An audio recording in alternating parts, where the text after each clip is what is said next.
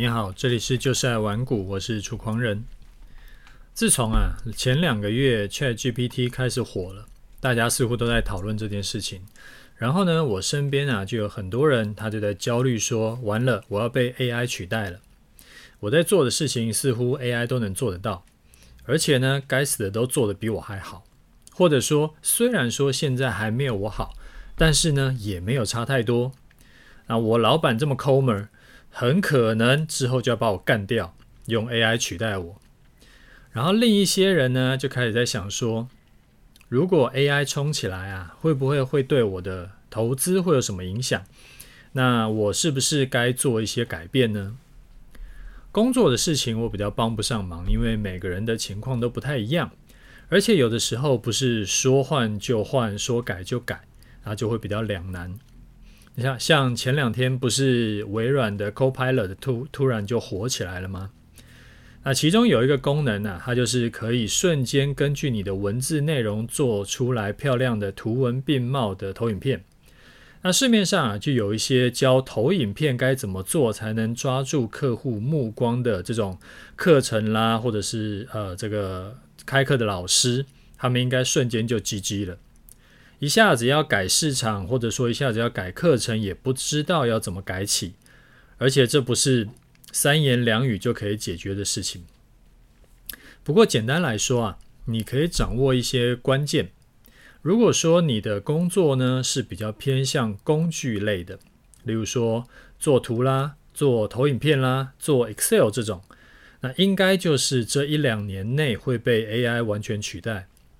像一些软体公司、一些美术公司，他们是做呃漂亮的 PPT 套版啦，或者说是呃像 Line 套版这种，他们应该也很快就会死翘翘。啊，越是偏向实体，越是偏向人的工作，就可以活得比较久。那我来讲讲投资好了，投资啊，要完全被 AI 取代的难度是很高的。原因在上一集节目有跟你说过了，你还没听的自己去听一下。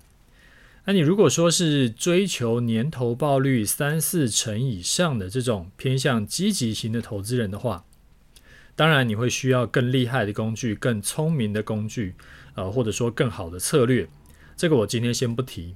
但是如果啊，你原本就只是在追求一年可能六趴上下的投报率的这种相对没这么积极的投资人。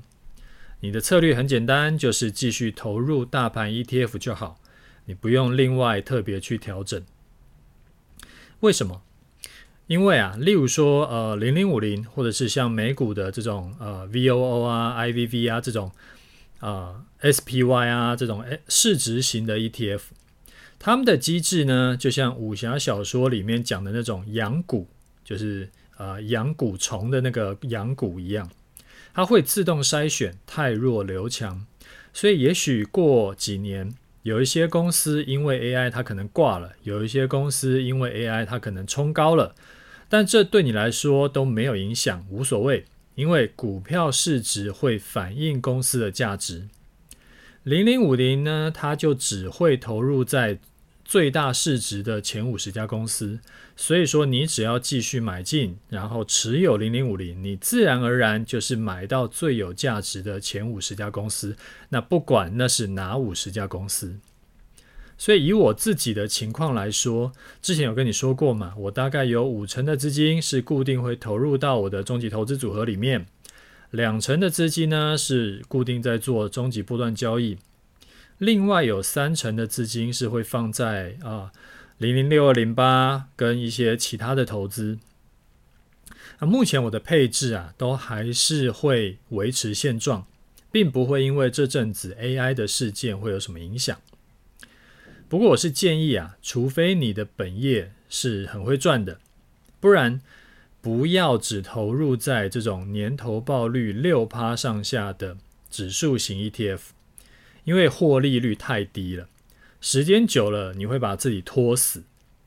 这就好像那个，就是有一些公司它的毛利率很低，像我们之前讲毛三到四的这一种，它只要一个甚至是汇率出现一些什么变化，它可能一下子就变得亏损的，因为它的毛利太低。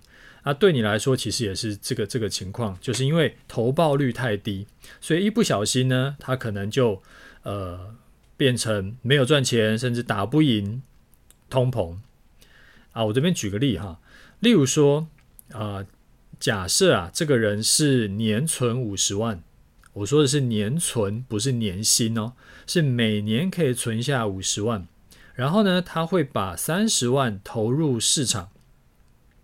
那三十万投入市场，一年六趴才一万八嘛，十年的本利和也才三百多万。那等到之后退休，已经没有薪水再进来的时候，通膨去扣一扣啊，其实根本没有办法安心退休。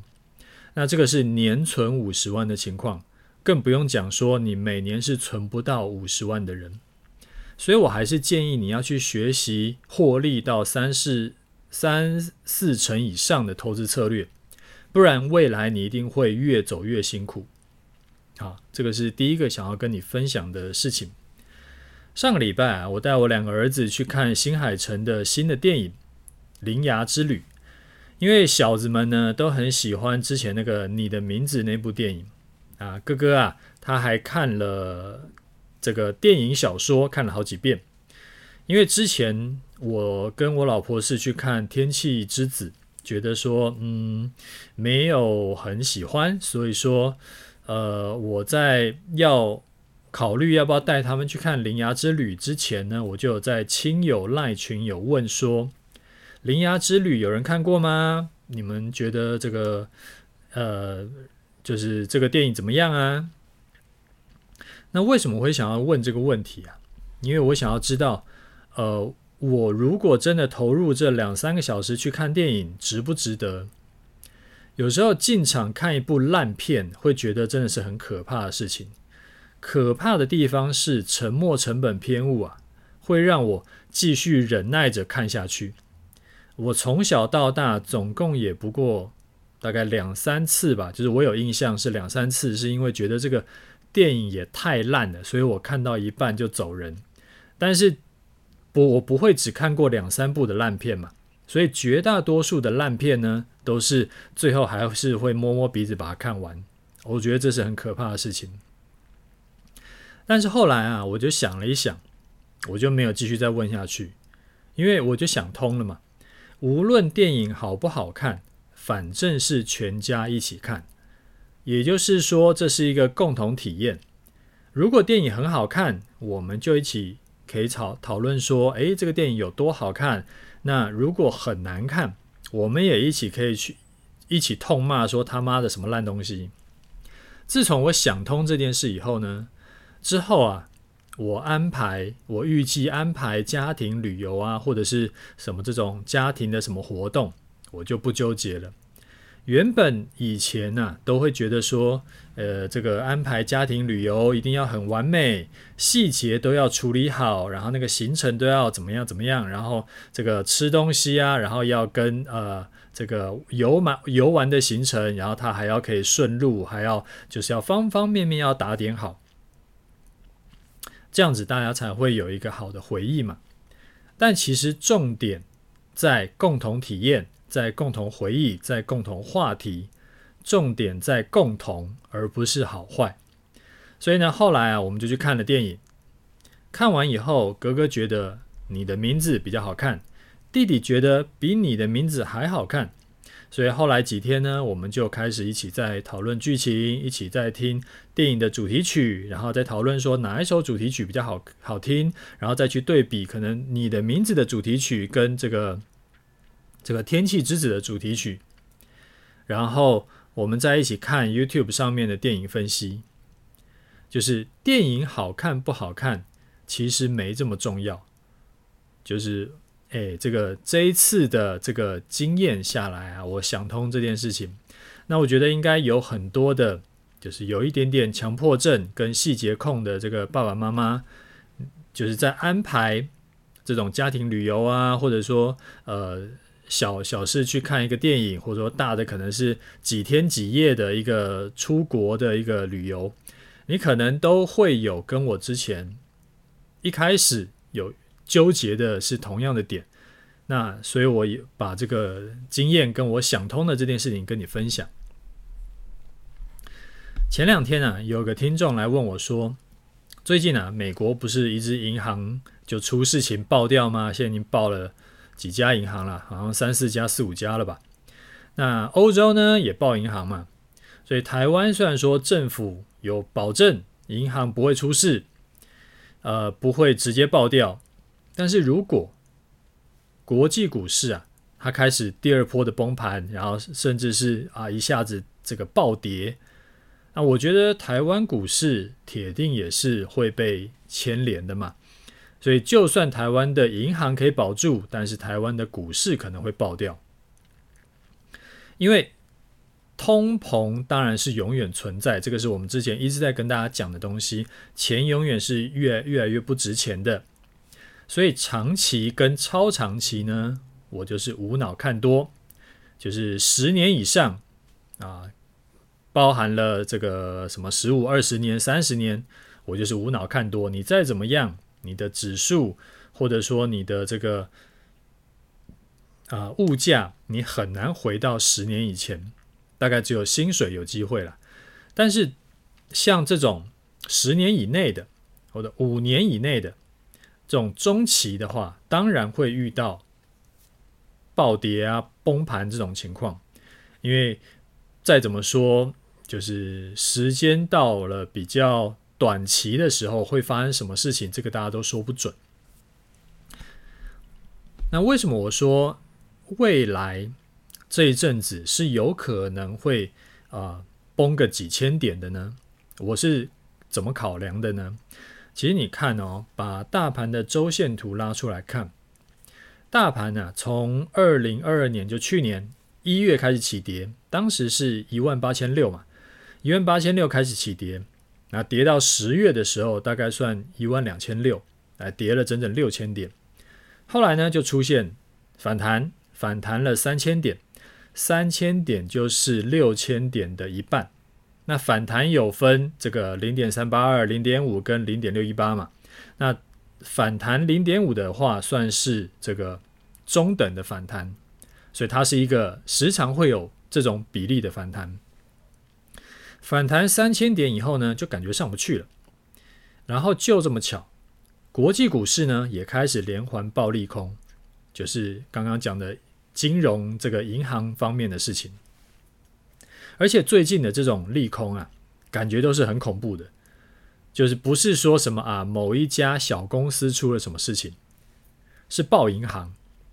那爆银行这件事情，对呃，身为台湾人的我们来说，都觉得这是一个很陌生的、很很天崩地裂的事情。那连续爆银行，这感觉起来就是一不小心就会搞成系统性风险的大利空。那我忘记我之前有没有教过你了，就台股啊有个特性，时常会出现这种两段式上涨或两段式下跌。两段式上涨呢，就是涨一段，哎，修正再涨一段；两段式下跌就是跌一段，修正再跌一段。啊，这个修正呢也有分成是空间波的修正或者是时间波的修正。如果是空间波的修正呢，就是啊、像刚讲的。下跌六千点，哎，反弹三千点，再下跌，那这种叫空间波的修正。那如果说时间波修正，可能就是下跌六千点，开始平台整理半年、三个月，然后再跌第二段。所以这个是呃不一样的。像以这一次来看呢，以空间波的修正为主。你像二零零八年金融海啸。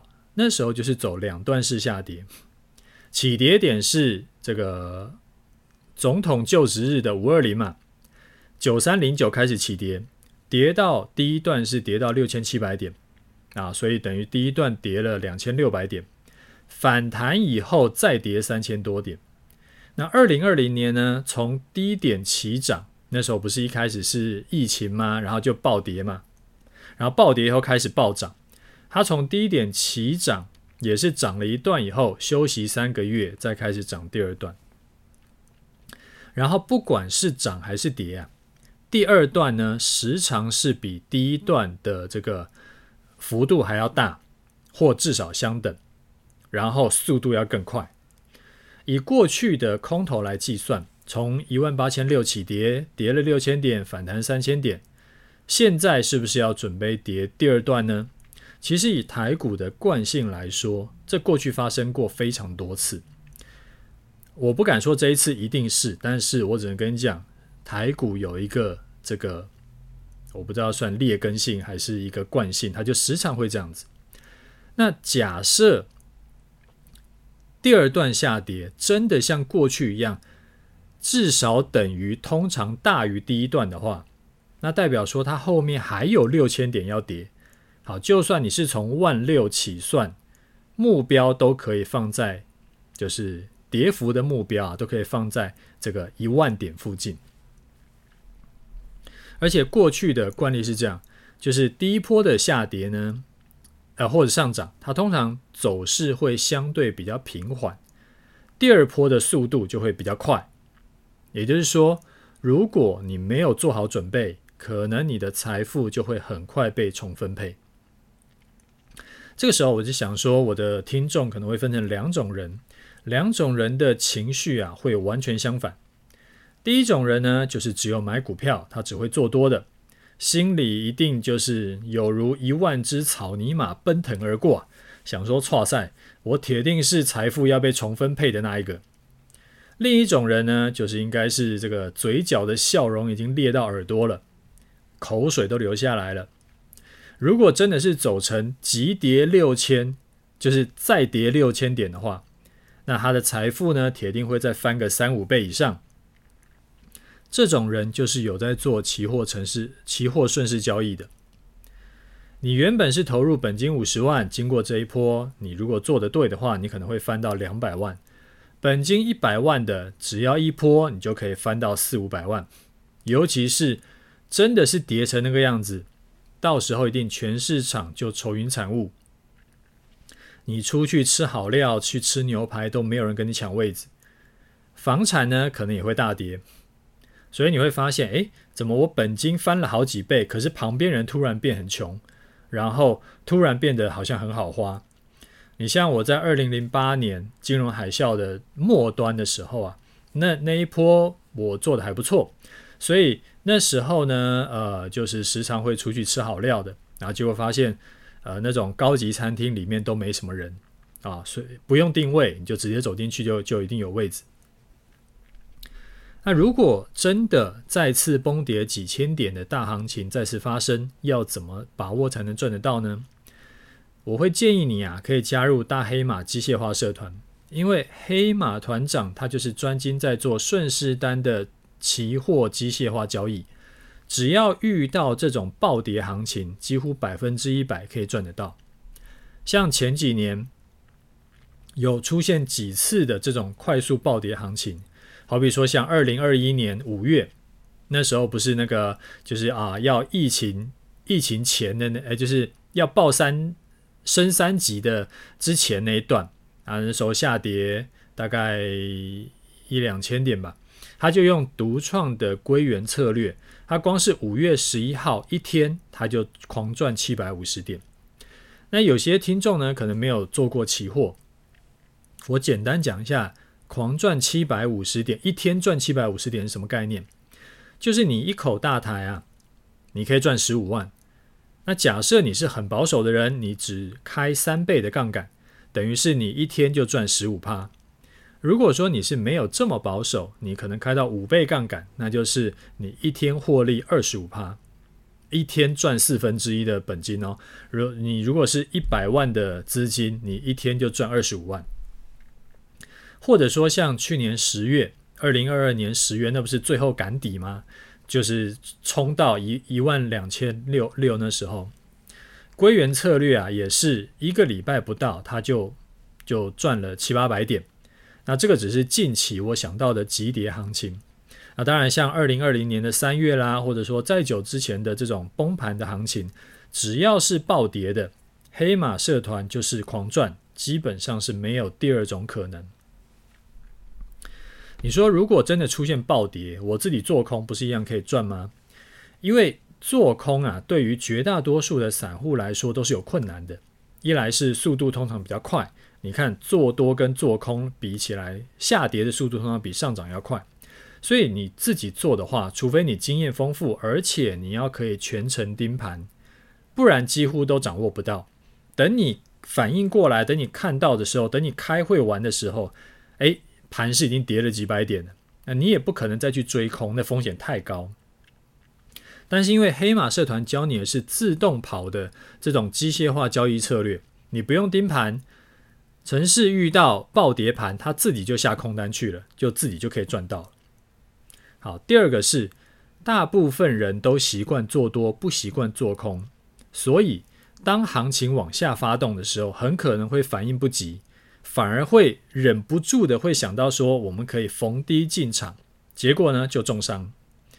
但是自动交易没有这个问题，因为交易系统啊没有你自己的这个人性弱点，对他来说做多做空是一模一样的。看到行情下跌，触发做空的讯号，空单就下下去了，没有什么这种自己的内心小剧场。所以如果之后啊真的出现暴跌几千点的行情，加入黑马社团用程式做，要赚满整个波段是比较有可能的。我自己的亲身经验就是这样。在二零零八年金融海啸那个时候，我就是在做程式交易，那一波是跌了几千点嘛，啊，算是我这辈子啊，几乎算是赚最快的时候。那一年呢，我光是用程式帮我赚的就超过八位数，就是千万等级以上了。那是不是随便什么顺势交易系统都能赚呢？当然不是，因为重点根本不在于程式，不是一个。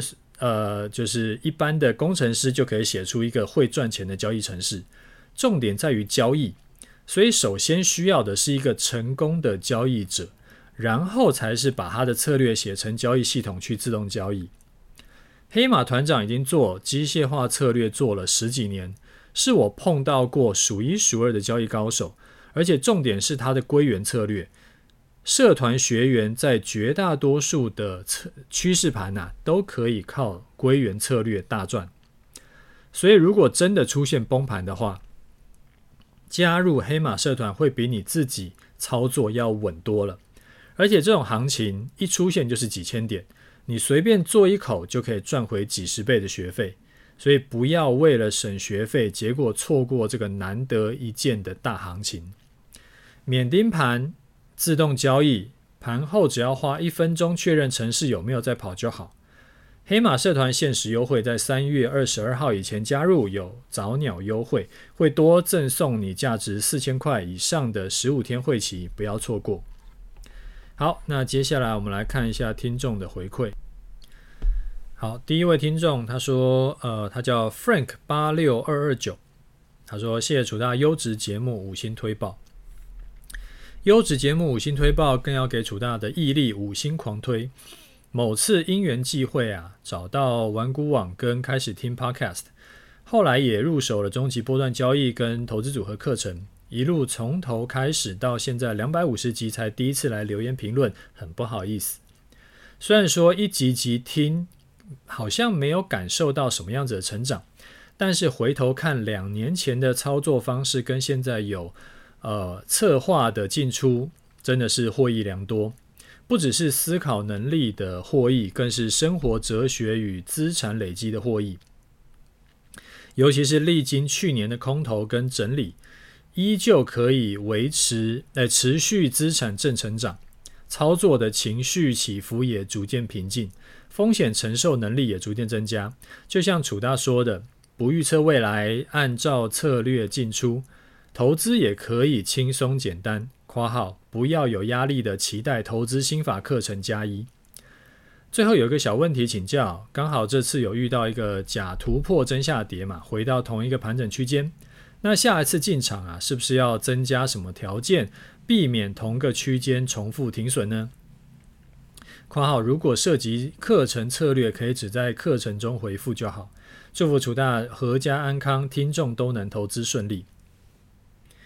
好，Frank，你说的没有错哈。其实这个就是心法跟交易策略之间的不同。交易策略啊，就是我看完以后，我照搬，我复制，然后就像呃这个投终极投资组合课程那样，你可以直接照抄我的配置，或者是像终极波段一样，你知道什么时候要进，什么时候要出，但是心法不一样。我每一集节目呢，或多或少都会跟你聊一聊基础的投资心法，什么停损啦、资金配置啦、多策略操作啦等等的。这种东西呢，就是需要时间去吸收，慢慢内化成你自己的东西。就像你讲的，一两年之后啊，你会发现自己的投资能力已经有非常大的进步。而这种能力呢，是教你策略。单纯教你策略做不到的，这有一点像什么？这有点像说，一个是现成，给你一个现成的招数；另一个呢是提升你的能力，呃，提升你的实力。现成的招数是你可以现买现卖，然后就是当场秀出来的。但是提升实力以后，你可以成为高手，之后遇到一些原本没有碰过的情况。诶，现成的招数已经失效了，因为它就是针对过去曾经发生过的事情。现在高现成的招数可能失效了，但是因为你的实力有被培养起来，所以你可以自己去调整策略，依然可以赚多赔少。所以这就是为什么我后来会想说，我还需要开一个心法班来给大家。不过我虽然说有承诺要开了，但是因为最近还是很忙。呃，还完全没有时间准备，所以还要再等一下。呃，我不知道还要等多久了，反正这个再等一等。那最后的问题呢，其实没这么复杂。我今天有在我的 Telegram 频道有跟大家讲，最近的盘势啊，走成最鸟、最这个机车的这个过高破低的喇叭盘，所以呢，这阵子我会先停掉，不做我的这个终极波段策略。等到确认不在原本的区间盘以后，我再重启。好，下一位听众，呃，Jason 一五七六三，他说就是五星加五星推到爆。好，谢谢 Jason 你的支持跟五星哈。好，再来一位听听众，他说，诶，他是 QAZ 二五五，他说支持。先否认我是无脑粉，我每天听很多股票相关的 Podcast。那楚大 Podcast 呢，真的是佛系教学，教了很多观念，因此也加入了楚大的终极波段策略。那虽然说第一次做策略就遇到倒霉事，但是也索性没有凹单。虽然说今天大涨（括号三月十五号），内心觉得非常阿杂，但是晚上看到瑞银事件，然后又遇到期这个期货下杀，标准散户心态又觉得哦好险。刚教呃刚刚刚加入教学就遇到停损，所以说就算是推爆策略很赞，大概也会让人质疑。那我要分享，当楚大学员最棒的是楚大会回复学员疑问，真的很开心。我也有加入其他分析师会员学习技术分析，那分析师呢就不一定会回答问题哦。谢谢楚大。好，呃，这位 QAZ。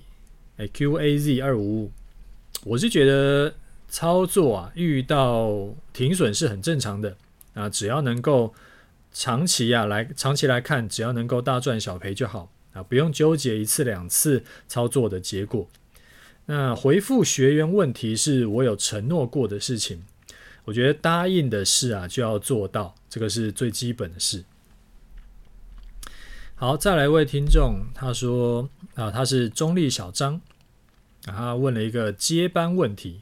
好，楚丹你好，我是一个传统产业的二代，我老板也就是老爸已经快七十岁了，公司呢已经成立三十几年，他也在前两年把总经理的位置交给我，但是我这两年接班接得很痛苦，因为我想要把他过去那套不合时宜的方法改掉，然后他就会卡我，就会不高兴。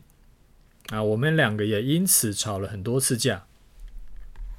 有几次呢，我就直接说，不然我不要接了。但是他又说不能不接，因为没人接。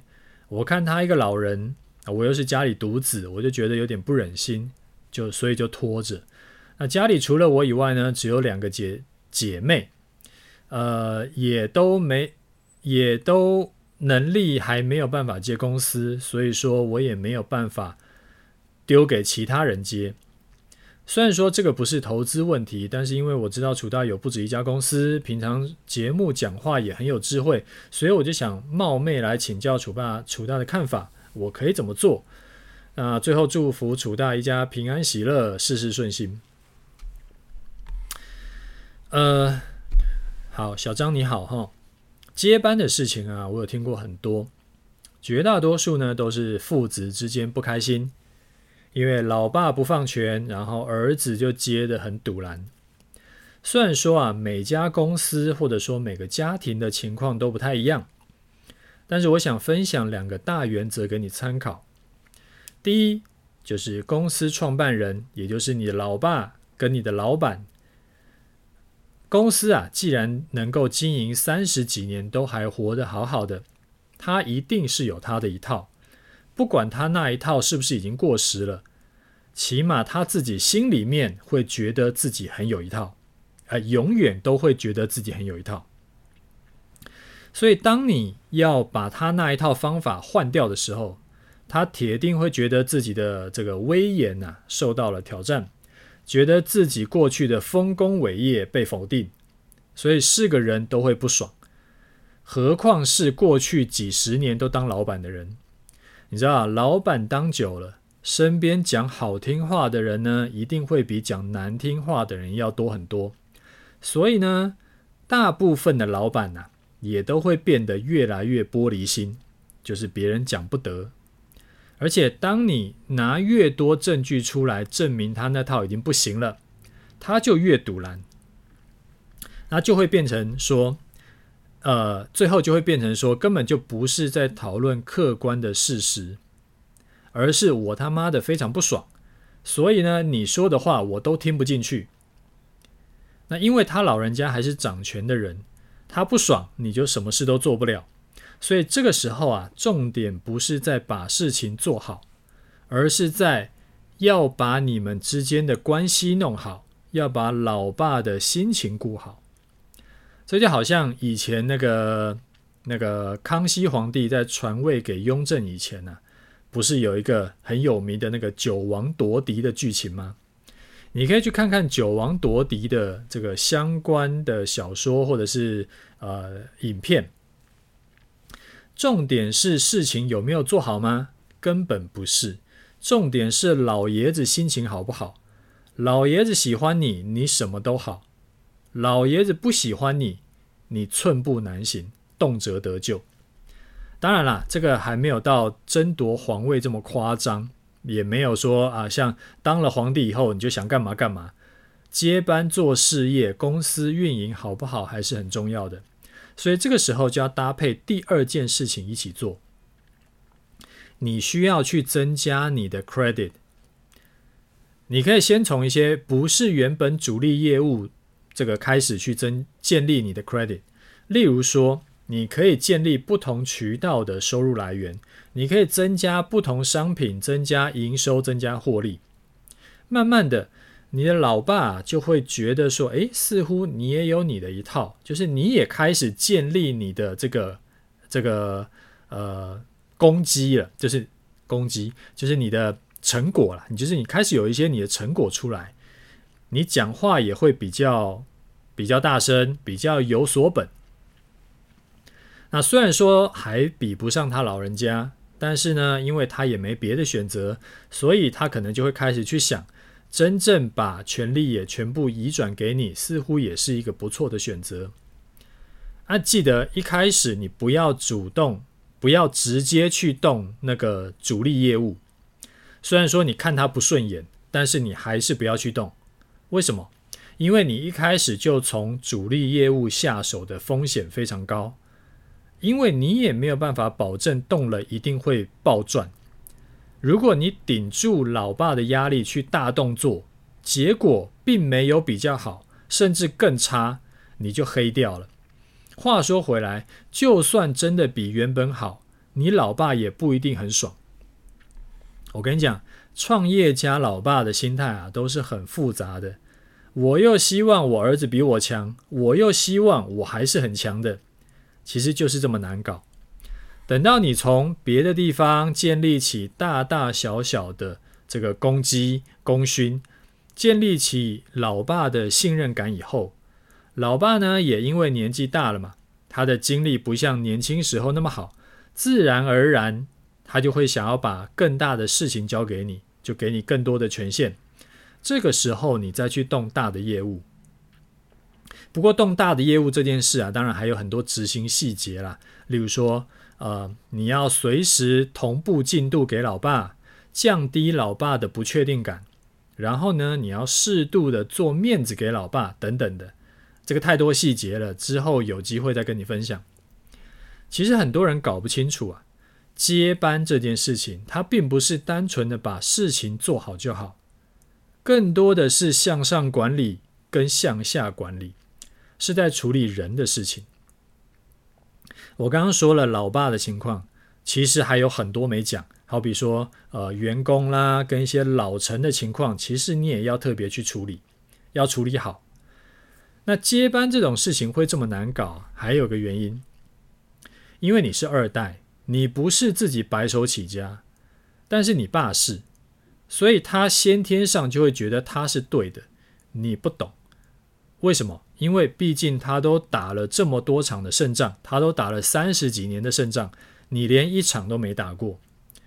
其实我自己都可以想象啊，如果二十年后我儿子要来接我事业，他一开始就跟我讲：“哎呀，这个死老头，你那套已经过时了。”我铁定跟他说：“他妈的，你懂个屁！你这么行，你先去创个比我成功的公司，我瞧瞧。”当然，我也知道这是屁话啦，因为他很难去创一个成功的公司嘛。因为创业成功，这个不是说你能力好就好，创业成功会需要天时地利人和。我时常觉得我创业有一滴滴的成绩，都是因为我运气好而已。而且我到时候我根本没有时间等他，我都已经要七十岁了啊！我再等我就进棺材了。所以。我让他去创业，这句话就是屁话。他永远无法证明他自己也可以创业的，这个创的比我好。然后我们父子呢，就会一直鬼打墙，然后就绕不出来。不过，这个刚刚讲的这是我想象的情况了。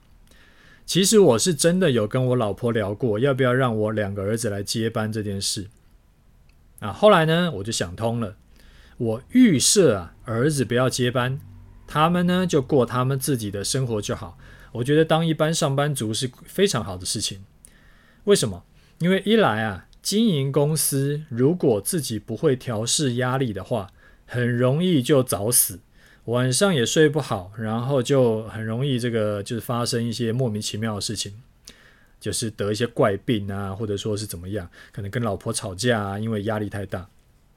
好，二来啊，这件事情。百分之一百会影响父子感情，不值得。所以我觉得，诶，真的不要来接班这样子。那这个之后也是有机会再跟大家细讲。好，最后呢，我们来讲一下盘势哈。呃，这两个礼拜啊，国际局势很精彩。美国的银行就连环爆嘛，那瑞信呢爆了以后马上被收购。那 FED 原本是很硬的说，我就是要升息，就是要无限升下去。但是看到说，哎，升息升到银行都死翘翘了，可能会造成恐慌，可能会造成挤兑，所以看起来还你可能还是要软掉，不会直接升两码，可能直接甚至是直接停止升息，甚至还有人喊出要降息救银行。结果呢？看到欧洲的央行啊，说我照样升两码，因为打击通膨最重要。美国人你不要俗辣。这时候预计要停止升息的几率，诶，又降低到百分之三十五，升息一码的几率又提升到百分之六十五。所以美股呢就一涨一天涨，一天一天跌，一天涨一天一天跌。那美债也是一天大涨一天大跌，就神经兮兮的。原本啊，过完年以后就是平台整理一个多月嘛，整理到三月初的时候，突然往上突破。我们做顺势交易的，看到往上突破，我当然要顺势买多。然后呢，就遇到下跌两百多点，然后再隔天就触发了我的停损条件。虽然说运气不错，我刚好出场在当天的相对高点，因为再隔一天又就又跌了两百多点。那出场以后呢，我们习惯先观望一下。本来想说盘势啊，似乎又回到了整理区间，那我就等整理结束以后再进场就好了。结果没想到，很快的三月十六号就跌破了从过完年以后一直没有跌破的整理区间低点。我因为有设滤网，所以我空单就没有进场。结果三月十七号，就是上个礼拜五，诶，又大涨两百多点。因为最近的盘呢、上下震荡很剧烈。进场风险就变很高，一不小心就被洗停损，而且这一洗停损就是三五百点、三五百点在洗，所以这笔单呢、我就在我的 Telegram 频道就特别讲说，因为风险考量，我怕一些根本没有加入、没有看过课程的人无脑跟单，然后他完全不知道为什么我要这样做，结果没有搞好，就是没有这么顺利，一不小心就变成说他重伤了。要跟单，结果跟到重伤，所以这一次呢，我就不公开示范，避免没有看过课程的人乱跟单。就我好心要示范给大家看，结果却害到人，这就不是我想要的。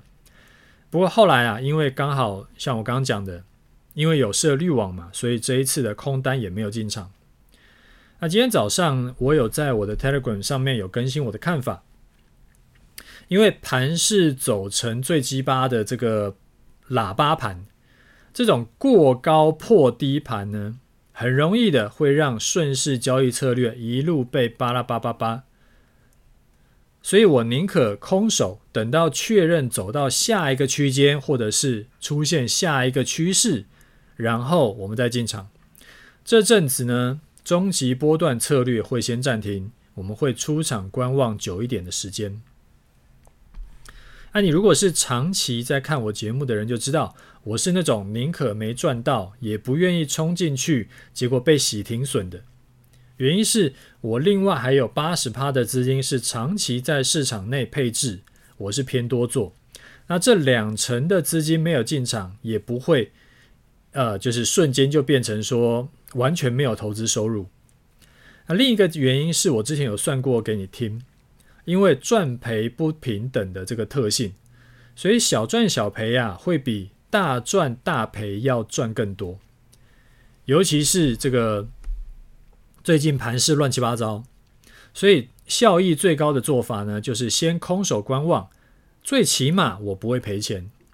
那赚赔不平等的意思就是说，我要如果我先赔了百分之五十，哎，我要另外再赚一百趴。再赚一倍，我才能刚好回本。反过来讲，如果我是先赚了百分之五十，我只要赔三十三趴，我就会把赚的全部赔掉。所以，巴菲特的名言是有道理的：要投资致富，你要记得两件事情：第一，不要亏损；第二，永远不要忘记第一点。那巴菲特说的不要亏损，应该不是一点点都不能亏，那你就根本不能投资了，而是。不要大亏，因为大亏就很难翻身。你看我配置几种策略，我把呃终极波段暂停，并不会急着把这个终极波段的资金呢加码到其他策略，而是这两成资金我就先停着不动。为什么？因为我也不确定其他策略这阵子是不是能够顺利赚钱，就基本上投资一定有风险，没有保证获利的。